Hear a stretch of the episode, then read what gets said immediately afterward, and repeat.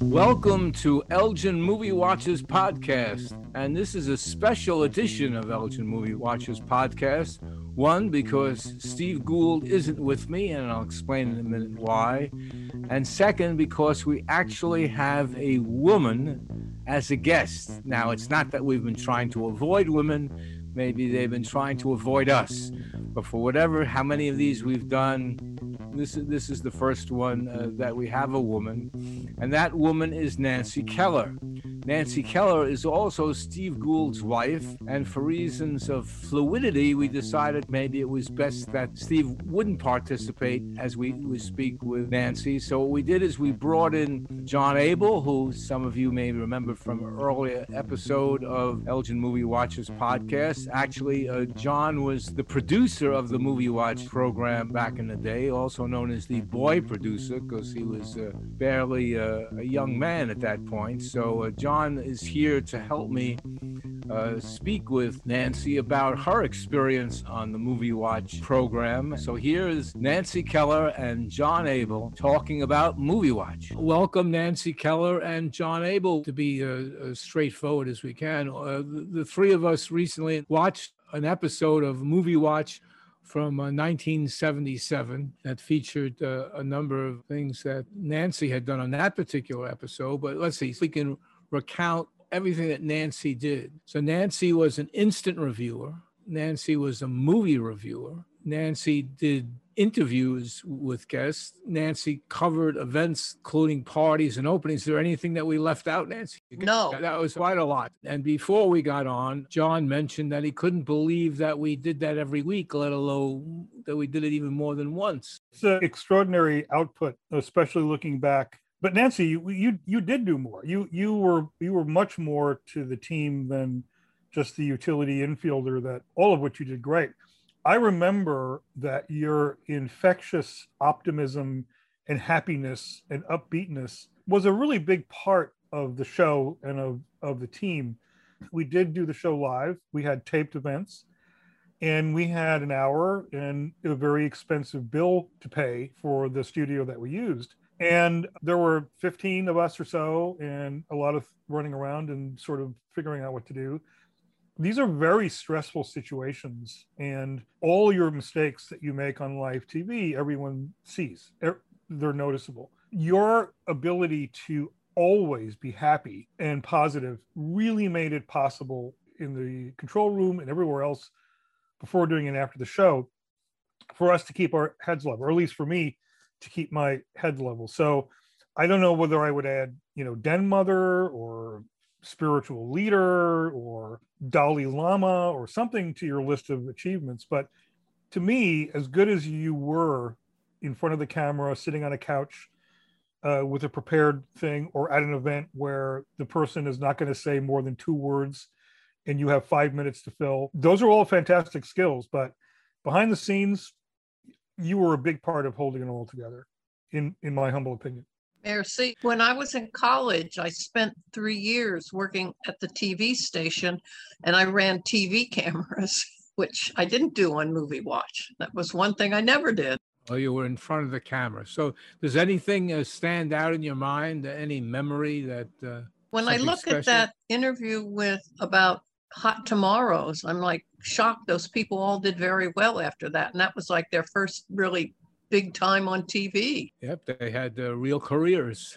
And they really did won awards, even Academy Awards. The strange thing with Martin Brest is the fact that he had done a student film. This was his first film. He went on to do some of the biggest Hollywood films, and then it all went away. Apparently, it was because of Gigli, and I did read that he it had been taken over and redone and it was considered one of the worst movies ever but i'm not so sure that it was because of him but because of what happened after his input. Well again it, in a sense it doesn't matter if you're uh, associated with something like that because it was many people you know referred to it as like the worst film ever made or whatever. And you know the horrible script and two big stars who were you know terrible. But again, looking back at the initial interview that you did when he was talking about the experience of dealing with critics watching your film and then having to read about people saying things about your name and whatever.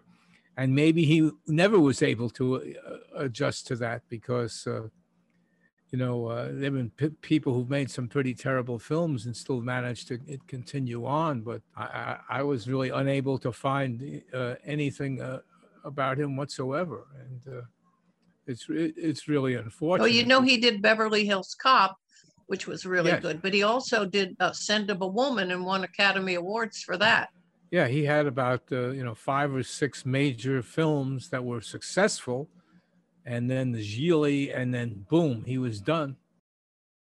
But uh, again, that's also something about you know being able to look through the stuff that we did uh, you know forty something years ago, and understand. Maybe we should ask him. Ask who? uh, ask Brest why he stopped making films because he was really quite good.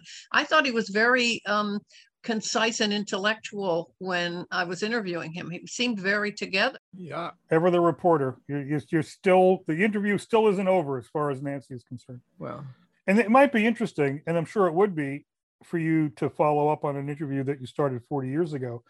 But, and we, we had plenty of famous people on the show, people that were famous at the time, people that had been famous decades earlier, people that would become famous. But my favorite piece from the one that we all saw together, not as a viewing party, but at least in the last week, was the interview you did with Richard Benner. Uh, super, super interesting interview. It was more than 50 minutes of fame for him. And I was just looking up the, the dates. So Outrageous, his big movie, the one that you interviewed him about, was came out seven years after The Boys in the Band. So there wasn't a lot of LGBTQ stuff in, in going on openly in in Hollywood. So it was pretty breakthrough, and it was four years before polyester. So John Waters' huge, still making money campy film, and here was this guy. You you and he are sitting on a couch. I don't know where his apartment or like his apartment, and you know you're all smoking cigarettes because we all smoked cigarettes in the 70s, even if we didn't smoke cigarettes and he's talking about the, his difficulties making this movie and not a hint of it was i can't make movie about people like me. It was really really remarkable. Um, and one of the things that i noticed i think that i noticed because i am occasionally in the interview people business is your ability and this is extraordinarily difficult for a broadcaster to simply listen. You allowed potential silence to work to your benefit. And everyone you talked to said so much more than they might have and got so comfortable talking because you allowed them and weren't jumping in and, and trying to sort of make jokes, um, top them and things like that. That's very hard to do. That that's you know skill and humility.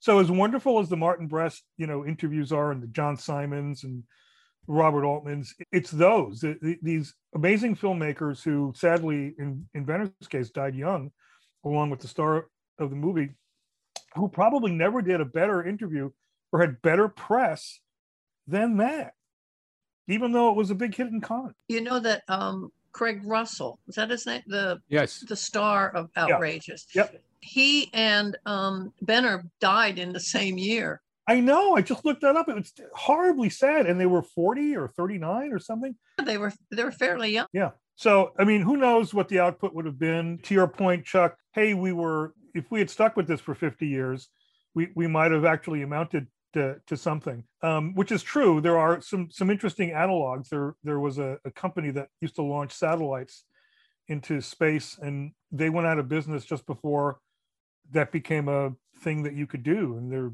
many private companies, including Elon Musk, that do that now. Iridium, who which made the, the satellite phone, they went out of almost went out of business. They they put transponders in trucks now. Really great ideas that are way too early for their time. And when I was a guest on this show a few months ago, we were talking about how many things that this show invented, including the things that that Nancy did. We on this show we, we went to cinema one and two, which were are I don't even know super classy art houses uh, across the street from the Plaza Hotel, which is across the street from Central Park, to give people an idea just how classy they are.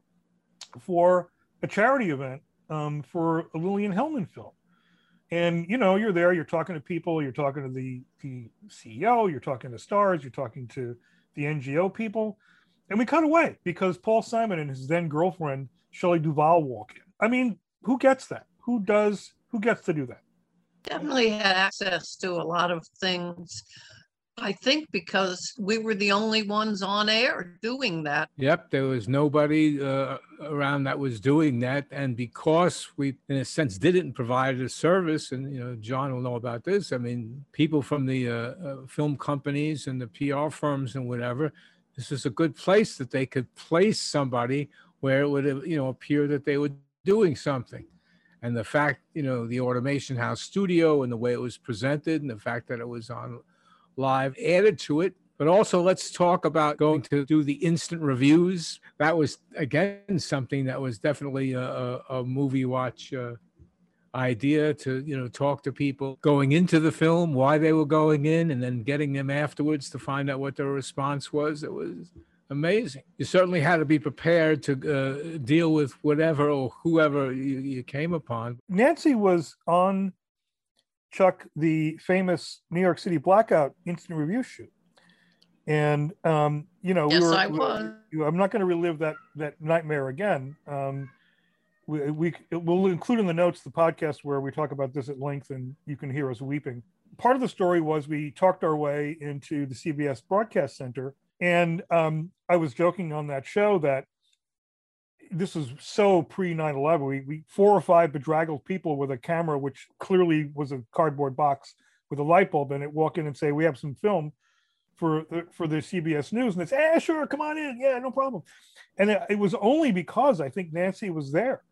I mean it, it wasn't me who looking like an iranian terrorist and it wasn't anybody else on that crew.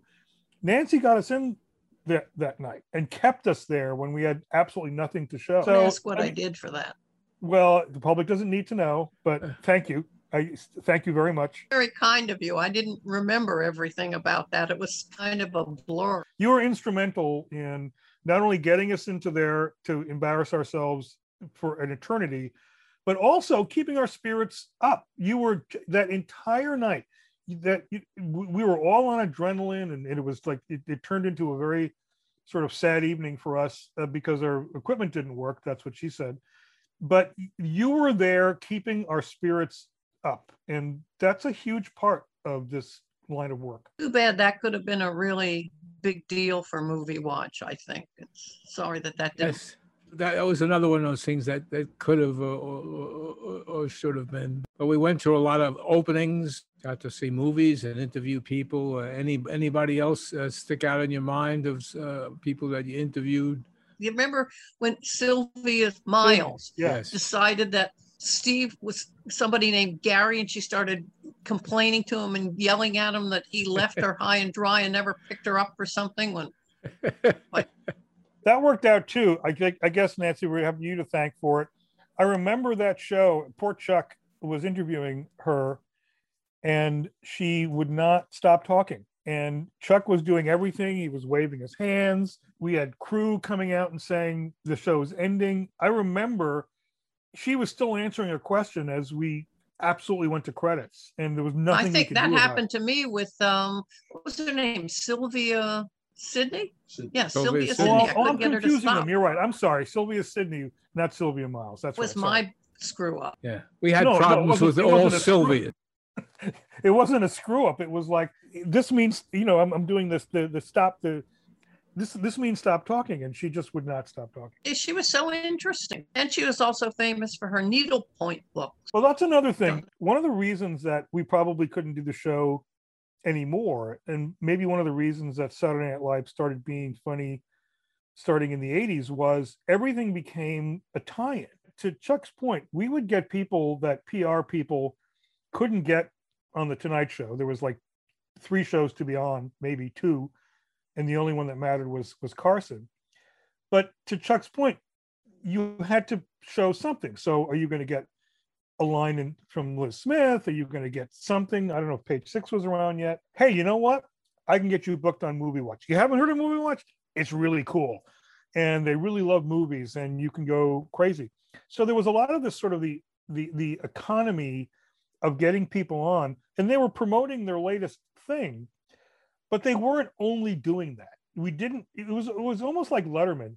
You, you would go on letterman people that were being that were promoting their movie or something and letterman almost wouldn't let you talk about it and it was great. Nobody wanted to talk about what they were there to sell. So i wonder if we could do that now. I wonder if you could have just a pure show of love about a subject matter without it having to be i need 45 seconds and a clip and a, a title card a lobby card for my movie. Well, I, I think because we would have longer interviews, that frequently you got to see actually, I think, a better personality because now they clip things so much, you get little blurbs or certain catchphrases that they've been told, you know, a, a celebrity may have been told to say.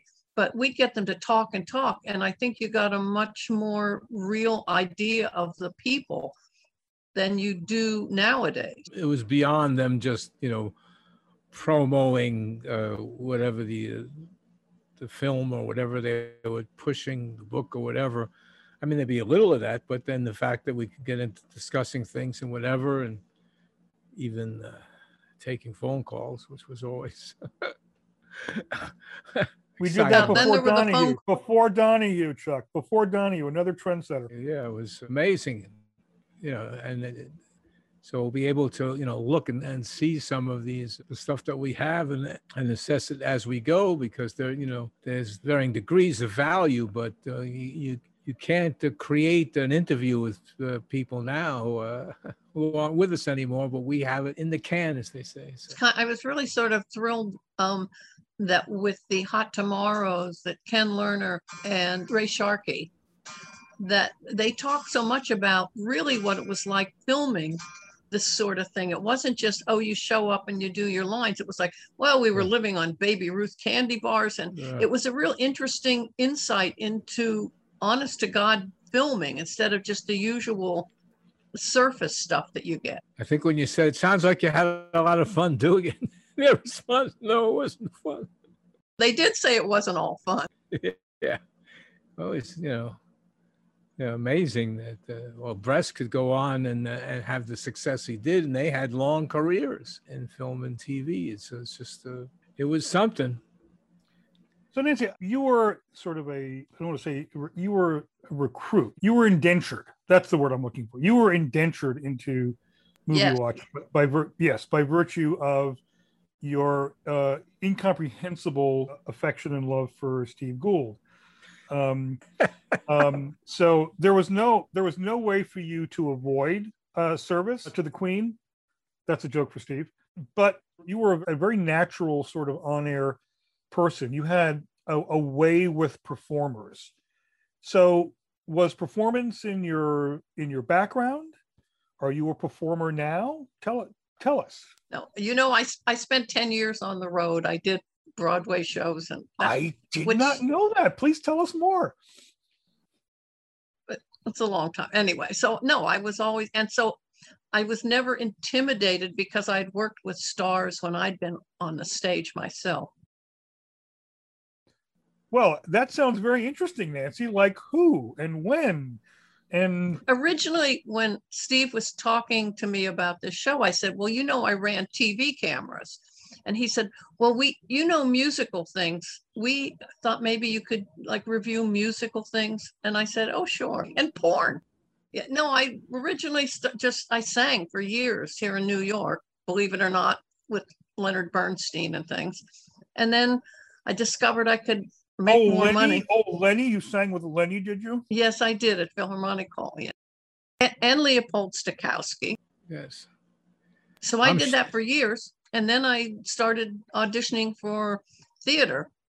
And my first job was I was in the black company of Hello Dolly. Did you work with Garrett Morris? Not to No, no, I was with Pearl Bailey and Cab Calloway. oh geez. Well, pardon me. Not quite Garrett was- Morris, but uh, they were known. Yeah, they were they were okay too.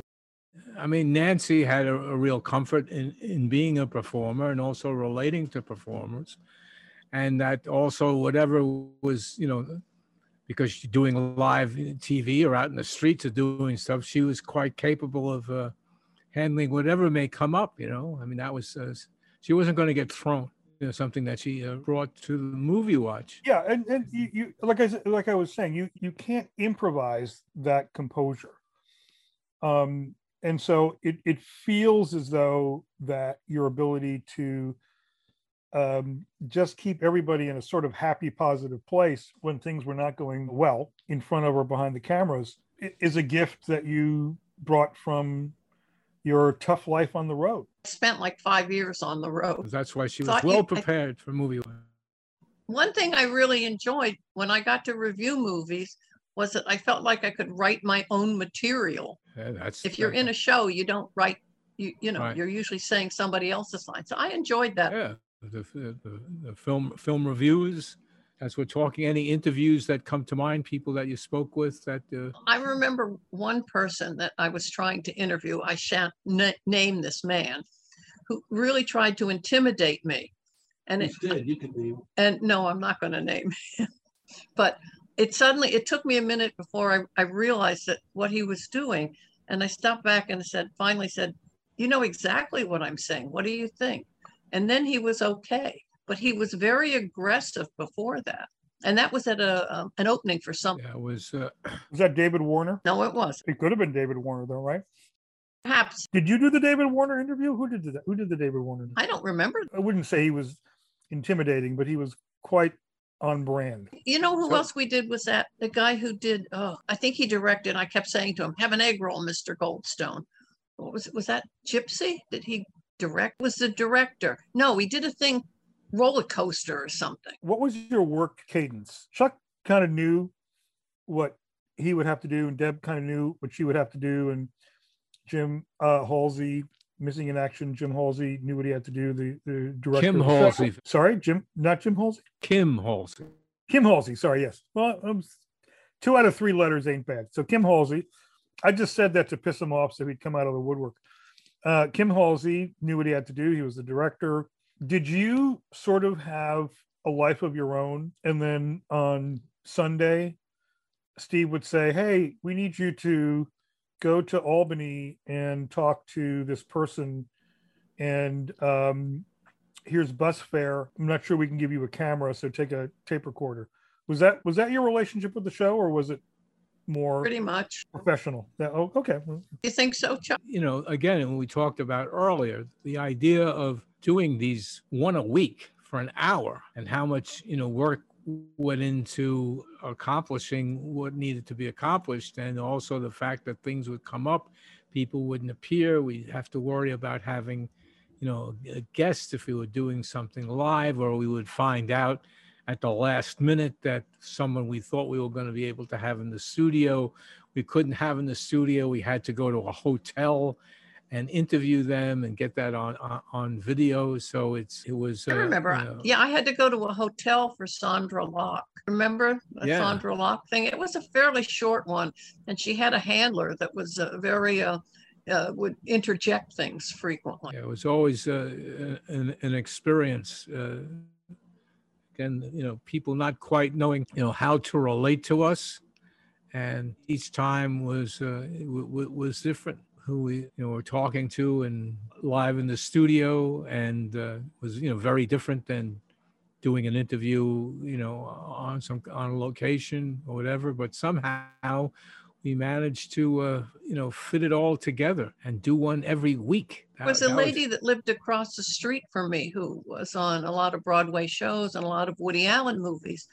And she also i think she was part of i don't remember who did it but part of a an episode about being an extra in the movies. Do you remember that one? Yeah. It was really because she just lived across the street from me, and I knew her from walking the dog. That she came, you know, came on and became part of it uh, at least once. Whoever we could get to discuss whatever aspect or element of uh, having to do with. Uh, you know, making movies, exhibiting movies, distributing movies. If we could get someone who had something to talk about, because it was a lot to cover, a lot to fill, and we couldn't have Andrew Makowski, you know, do the whole show.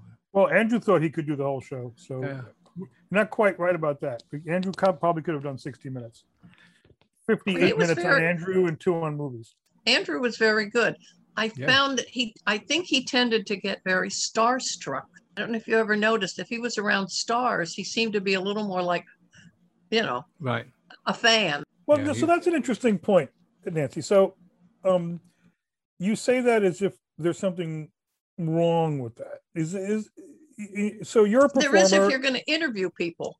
well, is it though? Isn't isn't that also a technique? Oh my God, you're so fantastic! Tell me how fantastic you are. Well, you should hear what I did last week. So, I mean, wa- was it? Is that Uh, No? well, that didn't serve us well. so? So, and, Andrew was just face and hands, drooling at the prospect of being in a room with a famous person. Is that, that's what we're saying. Well, Not that much, but he seemed to get a little um, verklempt around people who were famous. And that wasn't really his responsibility because he was doing Cinema City, which, Right. you know, suited him well and, uh, you know, he could handle. If it was, you I thought he was great at Oh yeah, I, I I think we're just we're just coming into his time now. Yeah. I think Andrew could could be a very big star now if he was around. And again, this is we're we're we're talking with Nancy, but on that same show, John Yurko did fantastic work. He did the uh, film festival uh, reviews Oh. on that particular show. Nancy, you did a hit right after him. You were you were sitting in a chair right opposite him, and you did your review. And I'm sitting there, and this is when, and I said this to Chuck before we we started taping. This is when I said to Chuck, I can't believe we did this more than once. Forget about it every week. More than once. I can't believe the how much we packed, how much you packed, you on air people packed into one show every week. It's just remarkable. So sure. So I was making a joke that Steve says, Hey, get up, you have to go to Albany on the Bolt bus and, and take your tape recorder. But you wrote what I think was a three or four minute review, and I forgive me, I don't remember the name of the movie because I was just so wrapped with the writing.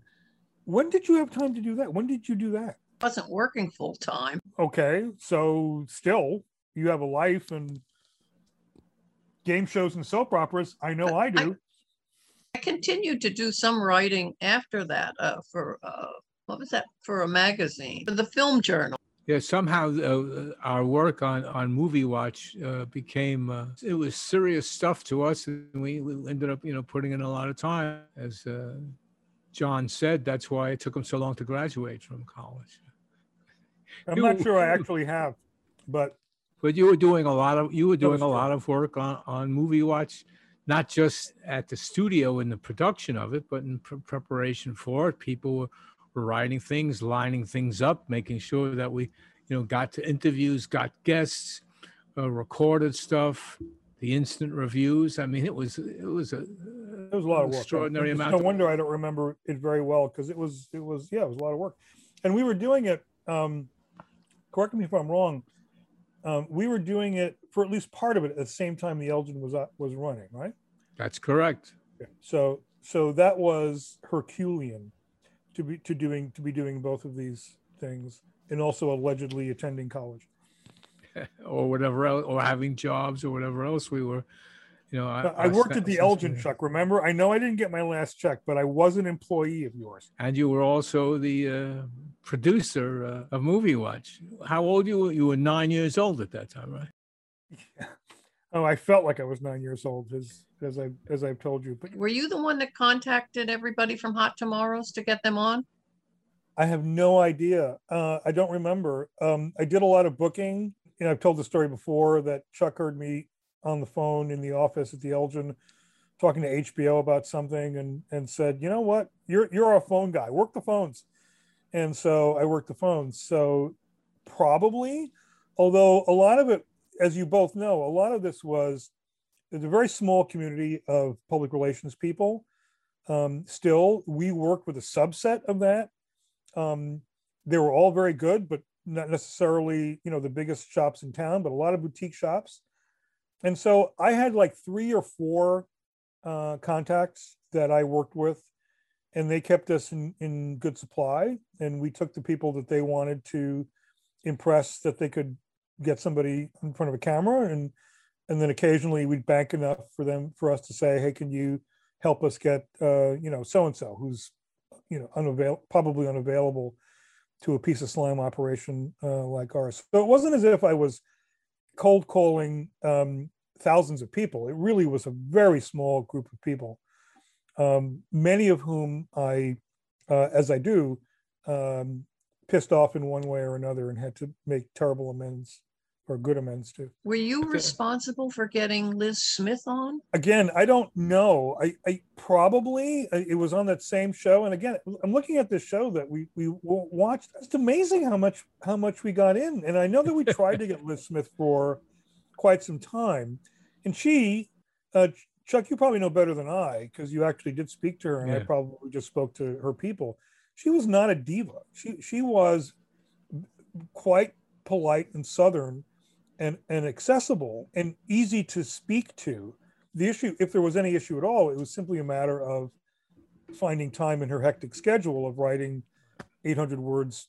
She was upset er, when she arrived because she assumed that it was a radio show. So she wasn't yes. happy with how she dressed because she thought she was going to be on the radio. Right. So that was we had to like smooth that over and, and kind of like, you know, get beyond it with her a little bit because she just assumed that it was a radio show and then she showed up in a TV studio and she wasn't she didn't feel she would have dressed better.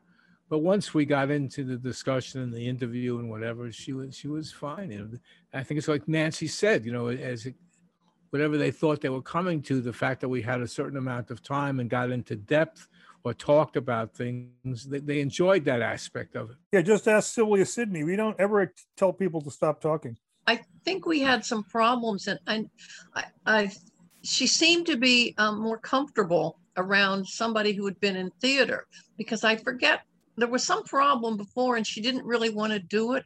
But I went to meet her at her house and then she decided to come on. So, and she was very sweet very sweet lady. That was Sylvia Sidney, not Sylvia Meyer. Right. So let me let me get this straight. You're you're on the road for five years or so. You're in the all black cast of Hello Dolly. You you know you and Cab and Pearl go out drinking, and you decide to just knock on Sylvia Sidney's door, and she opens up and. Are, are you the magnificent Mrs. Maisel? I mean, who who are you? I mean, I worked with other movie stars, so I wasn't strange to me. Well, and you weren't strange to them. And again, that gets back to my point of putting people at their ease.